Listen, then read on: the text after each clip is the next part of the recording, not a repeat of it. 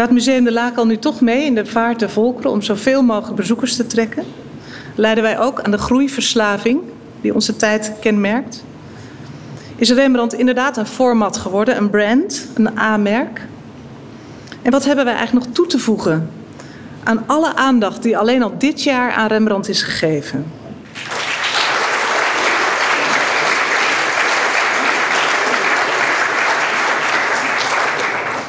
Van harte welkom allemaal bij de opening van de tentoonstelling Jonge Rembrandt Rising Star in Museum Lakenhal.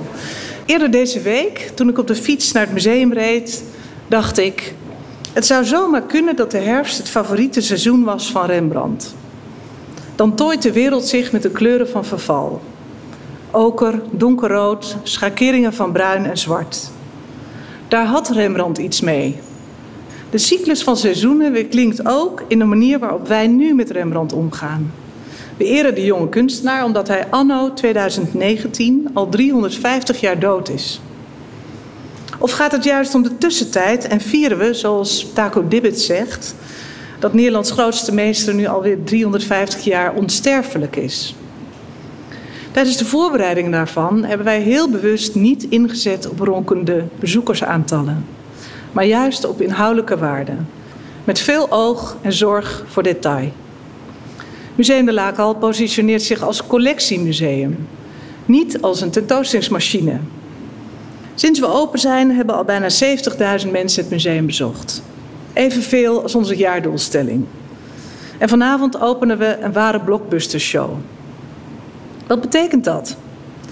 Leiden wij ook aan de groeiverslaving die onze tijd kenmerkt? Is Rembrandt inderdaad een format geworden, een brand, een A-merk. En wat hebben wij eigenlijk nog toe te voegen aan alle aandacht die alleen al dit jaar aan Rembrandt is gegeven? Ook in Museum de Lakel hebben we ons in de afgelopen periode afgevraagd hoe we om moeten gaan met het wijdverbreide misverstand dat het werk van Rembrandt vooral een marketingstunt is. Graag geef ik u een persoonlijke ervaring mee. Afgelopen zaterdag heb ik bijna twee uur alleen door de tentoonstelling gelopen. Ik zag het eerste werk uit de tentoonstelling, een gravure uit 1533. Een velletje papier van 486 jaar oud, bedrukt door Lucas van Leiden, de illustere voorganger van Rembrandt. Ik zag het schuimende witte kraagje van de modieuze koopman op Rembrandts vroegste schilderij, de brillenverkoper uit 1624. Ik zag daarnaast twee schilderijen van Rembrandts leermeesters, Jacob van Zwanenburg en Pieter Lastman. En daarnaast de doop van de Kamerling, geschilderd in 1626, toen Rembrandt nog maar 20 was. De scherpte, de kwaliteit, de compositorische kracht van dat schilderij, de flonkerende oorbel van de knielende Kamerling op de voorgrond, de blikken van de donkere mannen die zelfbewust het schilderij uitkijken. Hij was toen al beter dan zijn leermeesters.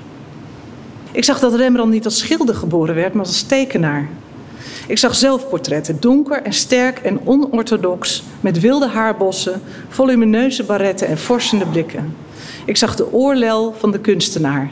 Niet meer dan een lumineuze veeg van verf in een klein schilderijtje uit 1628. Ik zag experimenten, vergissingen, gepruts met perspectief. En ik zag nog veel meer. Het zachte licht op een opengeslagen boek in het brouw van Judas. Pissende mannen en vrouwen, zwervers, bedelaars, troubadours.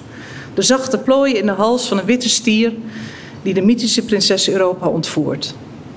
Ik zag, kortom, een overstelpende hoeveelheid geniale flinters in het werk van een jonge kunstenaar die zich pijlsnel ontwikkelde tot een grote meester.